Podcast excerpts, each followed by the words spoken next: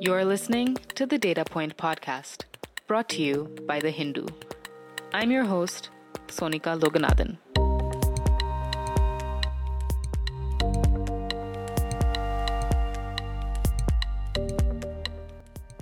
Last month, the annual status of education report 2022 was released. The annual report surveys whether children in rural India are enrolled in school and what their learning levels are. This year, ASER's survey found that students are still struggling to reach the learning levels that are required of them at a particular grade. Southern, central, and western states in particular saw significant discrepancy in their students' ability to carry out simple arithmetic calculations when compared to the results seen in northern and eastern states. While the survey results looks at students who are still fairly young, like class 5 and class 8, these are still vital foundational years and ones that solidify a student's grasp on a subject. So, if a student's foundation is rocky, what happens as they continue to move to higher grades and then go to university? We attribute a lot of this to the COVID 19 pandemic and, of course, the impact that COVID had on education and the subsequent learning loss is significant. But previous ASER reports show a trend where scores have generally been declining over the past few years. So, what is the long term impact of this decline in learning levels? Are students able to cope with the demands of higher education once they finish school? And if these students don't have the foundational skills they need, are we producing employable graduates? To understand these issues better, I spoke to Dr. Tapas Roy, a mechanical engineer from IIEST Sibpur, who also teaches university level mechanical and management science, and Dr. Anupam Pachauri, a policy researcher in education with more than two decades of experience as a higher education professional, who currently works at the Center for Policy Research in Higher Education of the National Institute of Educational Planning and Administration. Both of their views are their own and not affiliated with their institutions. Both have done extensive research in the higher education sphere so, before getting to the longer term consequences, I wanted to unpack the extent to which COVID is responsible for these losses. Anupam says that COVID did have a major part to play, but you have to zoom out a little bit. Let's put it in some context of what ASER has found out almost a decade earlier. And then also, we find that the students' levels of learning are not up to the expected levels as defined in the curriculum. What does that mean? There are issues. Of course, recently, COVID is one reason which has affected lives of the people, health, uh, employment, as well as how the uh, education has to be, you know, uh, the business of education uh, goes on in the school on a routine basis and in the lives of children and their families is one major reason. Uh, but we need to understand what is happening in uh, what has happened in this decade when we say that the students' levels of learning are uh, falling. Uh, we the recent data, and I have not very deeply analyzed the current uh, ASER report data, uh, we see that the northern states have fared better. Hmm. Is there anything that the states are doing differently? That is the question we need to understand. It's not that the curriculum is very heavy that the students can't cope with it. But what is the new policy focus? The focus is now on foundation, numeracy, and learning. You know, if the focus in on the basics, and we are under, trying to understand these basics on the basis of testing and testing. So much of testing has increased in last one decade that the teachers are now maybe teaching to test this has been said earlier that the teachers are preparing students to appear in these examinations, in these standardized tests. So even if the students are writing something or performing in exams, in some of the, uh, for example, another exam, uh, exam which uh, the NCERT conducts is the National Achievement Survey, where the students are doing quite well. In southern states, it's below the national average, but fairly close to it. The recent NAS 21 data. So, to, so as to say that we need to focus on what is the policy focus, how that policy is being implemented at the school level. Are we moving the focus away from education to testing, to standardized tests? And if students are able to cope with it, in an average school, how many tests the student give in a week?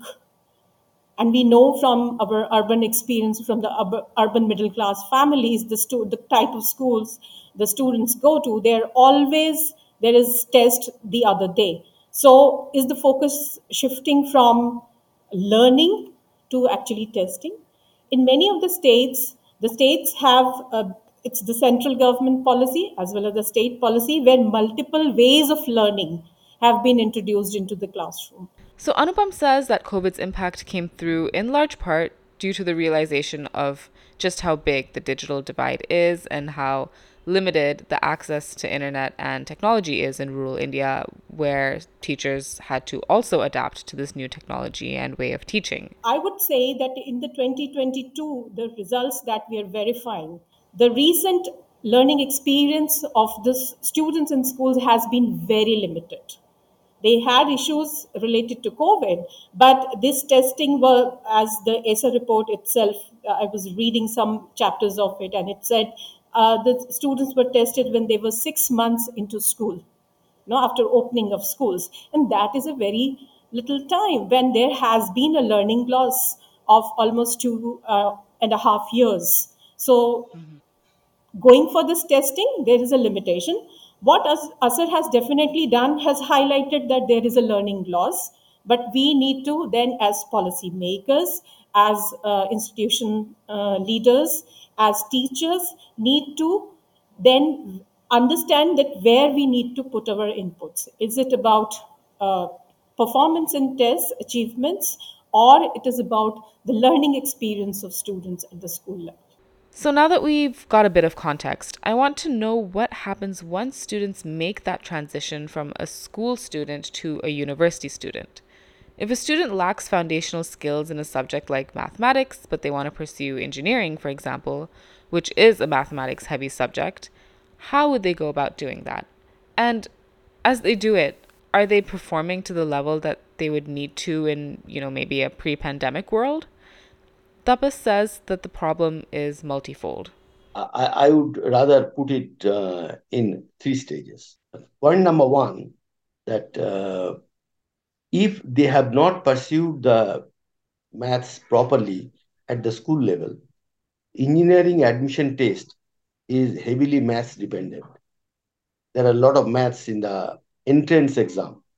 So most likely they are going to be affected at the entrance level itself normally all admission tests are maths dependent and there is a huge quotient of mathematics uh, proficiency in engineering admission test whether it is in central universities or in the state universities Anupam adds that entrance exams really don't represent a student's academic skills or ability.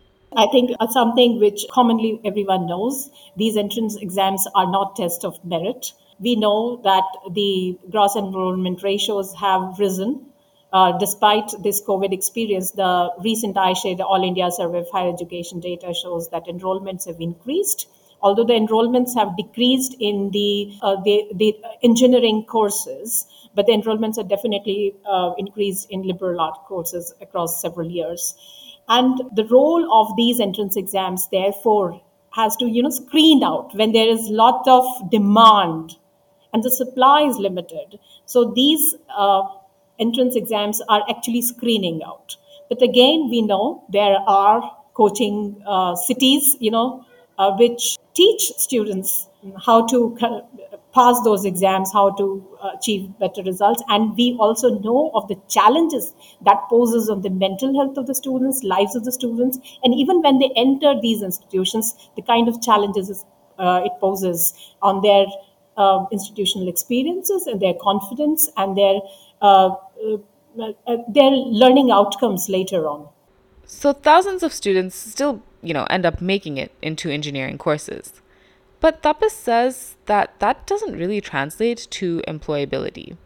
I'm going by the macro level that yeah. we have an 1.5 million people uh, seats available for engineering studies.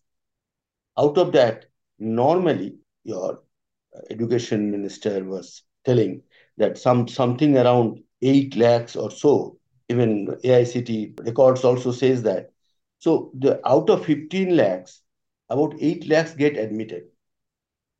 There is a precarious condition for the engineering colleges to attract students because we have increased the number to a disproportionate number.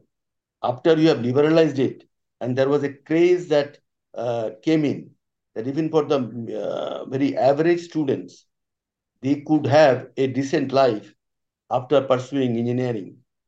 And engineering uh, education can be purchased in private engineering colleges. So all these phenomena have led to uh, huge growth in engineering colleges disproportionate to the requirement. So today there is a very interesting situation that you have 15 lakhs seats officially, which uh, education minister said 12.53 lakhs. So already two and a half lakh seats have been surrendered. Now, apart from this, he himself is saying that uh, you are getting ad admission is not more than 8 lakhs. So 33% out of that seats goes vacant. So, and 88% of the seats available for engineering study is belongs to private sector who can only make it viable provided students take admission. So if they are finicky in getting the students uh, maths grade or any other grade for that matter, or even the joint entrance exam re results, they may not get the students. So it, situation today is that if you have money, you can get admitted. So it is more on how do I get more students to make the institutes viable, keep it running. Because there is a lot of issues that comes in here. So this is one issue that uh, you are uh, helpless in really focusing on the maths proficiency, which is a basic requirement. And number two issue that comes here, I think that will be uh, very interesting to, in this regard, to discuss that out of this 8 lakhs get admitted, as per Niti Aayog data, 48% students are unemployed engineering students are unemployed is 48%.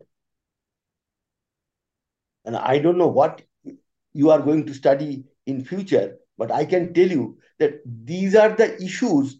If engineering students, then why we have, first of all, 15 lakhs seats available, 8 lakhs admission, and 48% engineering students. So how many man days you are losing in this process. 48% Niti Aayog is saying. I am not saying the other informal data that comes in the newspapers and all that. Niti Aayog is saying engineering students uh, unemployment is 48% last year, 21, 22. So with this type of scenario, you know, all these uh, basic issues of uh, maths proficiency becomes an issue. The result is that many engineering students end up getting or even pursuing jobs that don't require specialized mathematics skills. Current situation is 2.5 lakhs out of 2.5 lakhs, 2.2 lakhs goes into IT jobs and 30,000 goes into core engineering subjects. And out of this 2.2 lakhs, only 40,000 does technical job and 1.8 lakhs does support services does not require mathematics. Now, look at this. It's something like, uh, you know, in my school days, we had a joke that uh, a monkey has to climb up in a bamboo and there it's an oily bamboo and it slips and goes down. Now, uh, one naughty boy asked the teacher, why should monkey go up in the ladder with this slippery bamboo unless there is a banana on the top of it? Now, if there is no banana, why should the student study mathematics? You know, this, in spite of the fact that the, it is an maths heavy uh, your uh, subject, but basically they are unable to link it because out of the 2.5 lakh technical job, you are actually saying 1.8 lakhs, 30,000 goes to core engineering, I leave it. So only 30, 40,000 students does little bit technical jobs, which requires mathematics. They are high paying jobs. And I'm saying I'm categorizing them that anything more than 8 to 10 lakhs. Institute where I teach, and I have contacted after you gave me an, a very interesting thing to study. I contacted some of my students who are in, employed in different industries. And they said they are not using mathematics. They are all, they are saying that only 10% of the students, which comes to the same figure here with this ratio, only 10% of the students, they use little bit of coding or some application of mathematics which are important. Most of the students, they get employed in support services which are routine in nature and it can be taught to do the same job by the IT companies irrespective of whether they had a good mathematical background. Anupam adds that a lot of this also comes down to the fact that students are lacking learning experience, which hinders them from even knowing how to learn certain skills, hits their confidence, and makes it difficult for them to compete with students from more acclaimed institutions.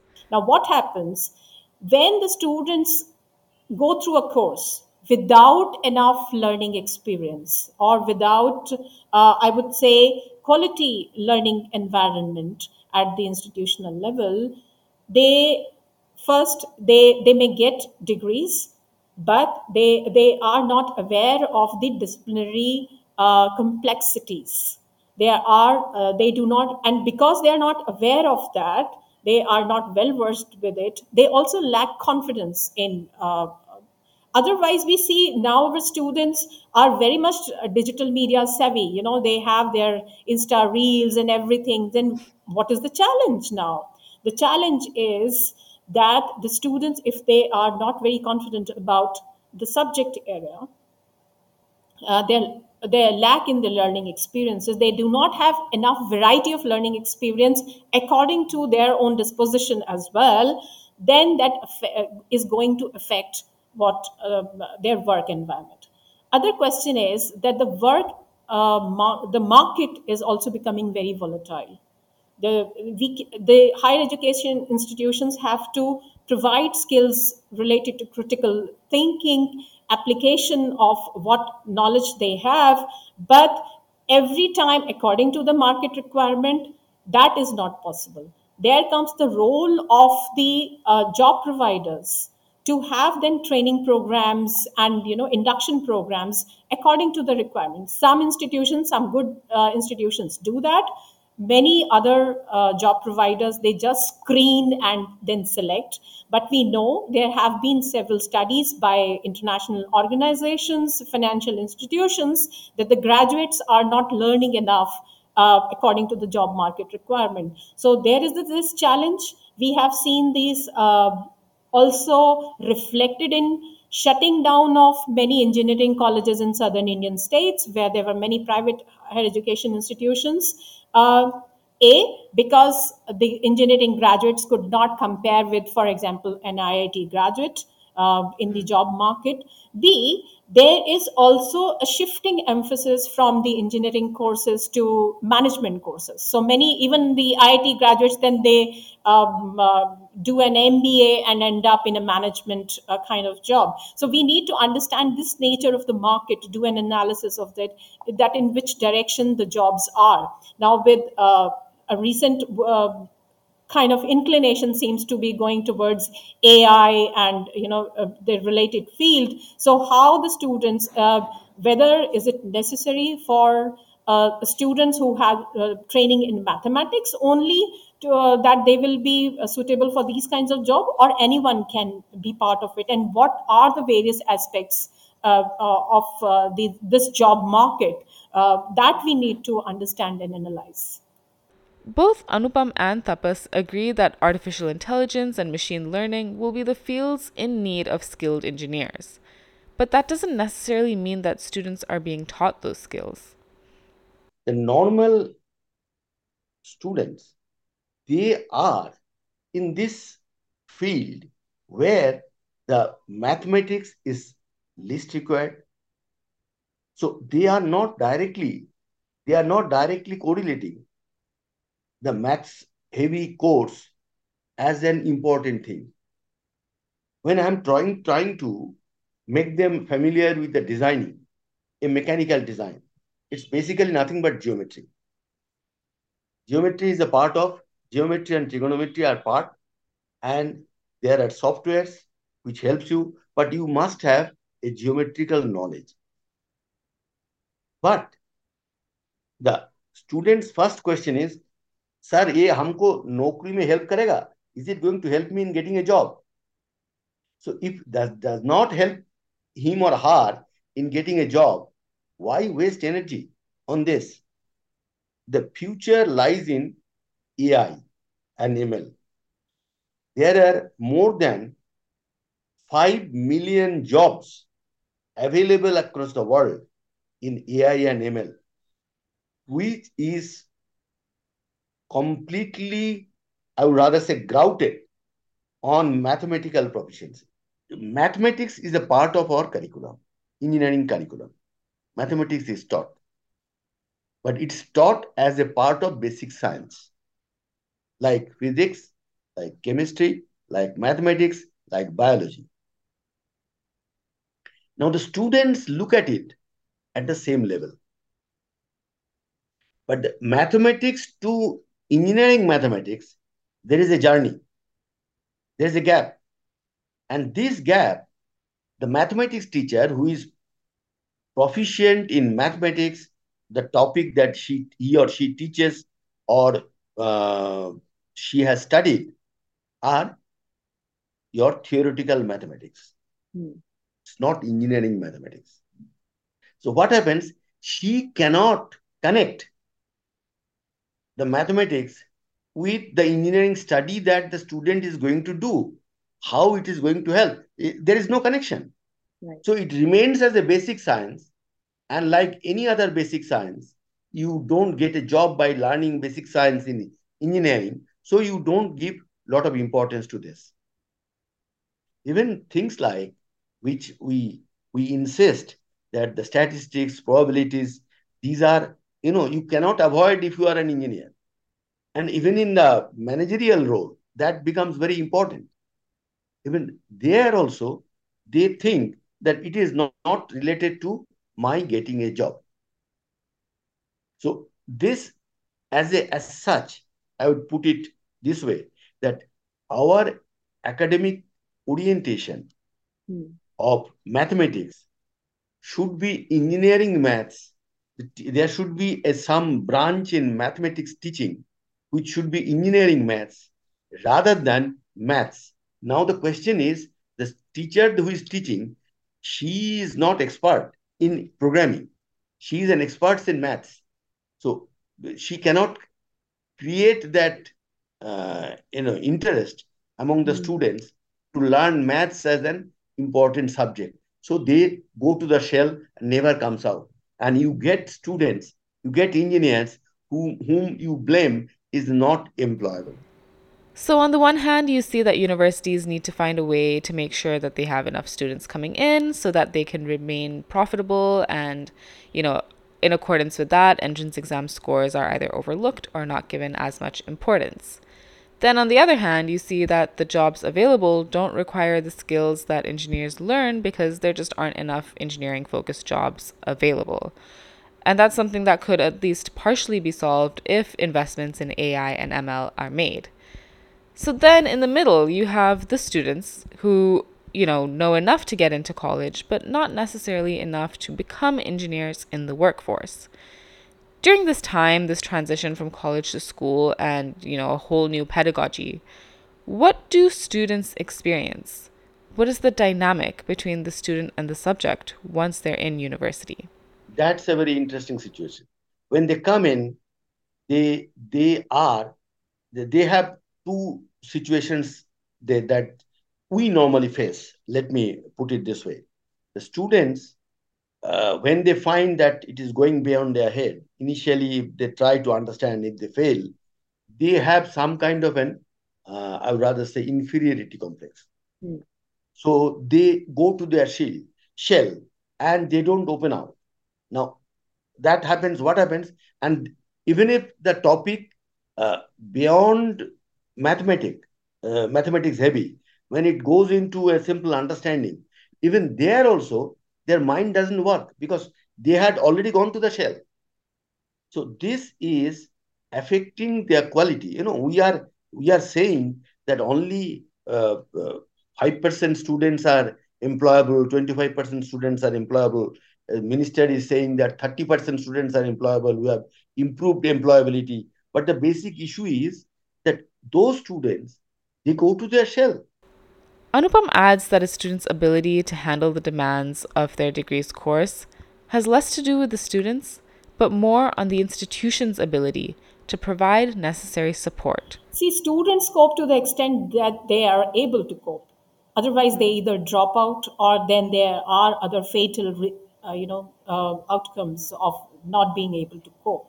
But that is not the question, whether the students are able to cope or not. The question is whether the higher education institutions are realizing that students are not able to cope. Are there mechanisms at the higher education institution level that they understand, analyze the situation, and have enough support programs designed to support students who are not able to cope. Sim- it, it, the world is very easy if you simply push out people out uh, of the system if they're not able to cope. But what the civilization, the history of civilization shows us that the most, the weakest is also able to survive and participate is one major indicator of a civilized society. So that's what, if the higher education institutions say that they are the best institutions in the country, or they want to become better, uh, uh, the way uh, from, you know, I'm not talking about the league table rankings and all, but I'm simply saying the assertion that higher education institutions make that they are the seat of learning, higher learning, and they uh, they, they want to do better for society, then that commitment has to show in the programs, not the regular courses or curricula that are run, but how they support the higher edu- uh, the students who are not performing up to the level, who are not able to cope. And therefore, there has to be sensitization at the level of the all the kind of institutional stakeholders, even the parents. Parents also put pressure on students that why you are not performing. There has to be uh, proper counseling for students, uh, for the parents as well, to, to not opt for the course which is not of the interest of the student. Uh, if the student has some interest but is not able to cope with the challenges of the course, then there has to be an institutional support program to support uh, to to enable that uh, student to come up to that level and there has to be flexibility there, therefore in the way students uh, you know take their exams they uh, do. so a lot of flexibility has been brought in the component uh, element of com- uh, flexibility is is is claimed to be brought in through the new education policy 2020 but how is it implemented at the institutional level? What is the interpretation of that flexibility at the institutional level is a major question. And therefore I would say that though it seems that students are not able to cope, I'm saying what are the institutions doing to help students cope?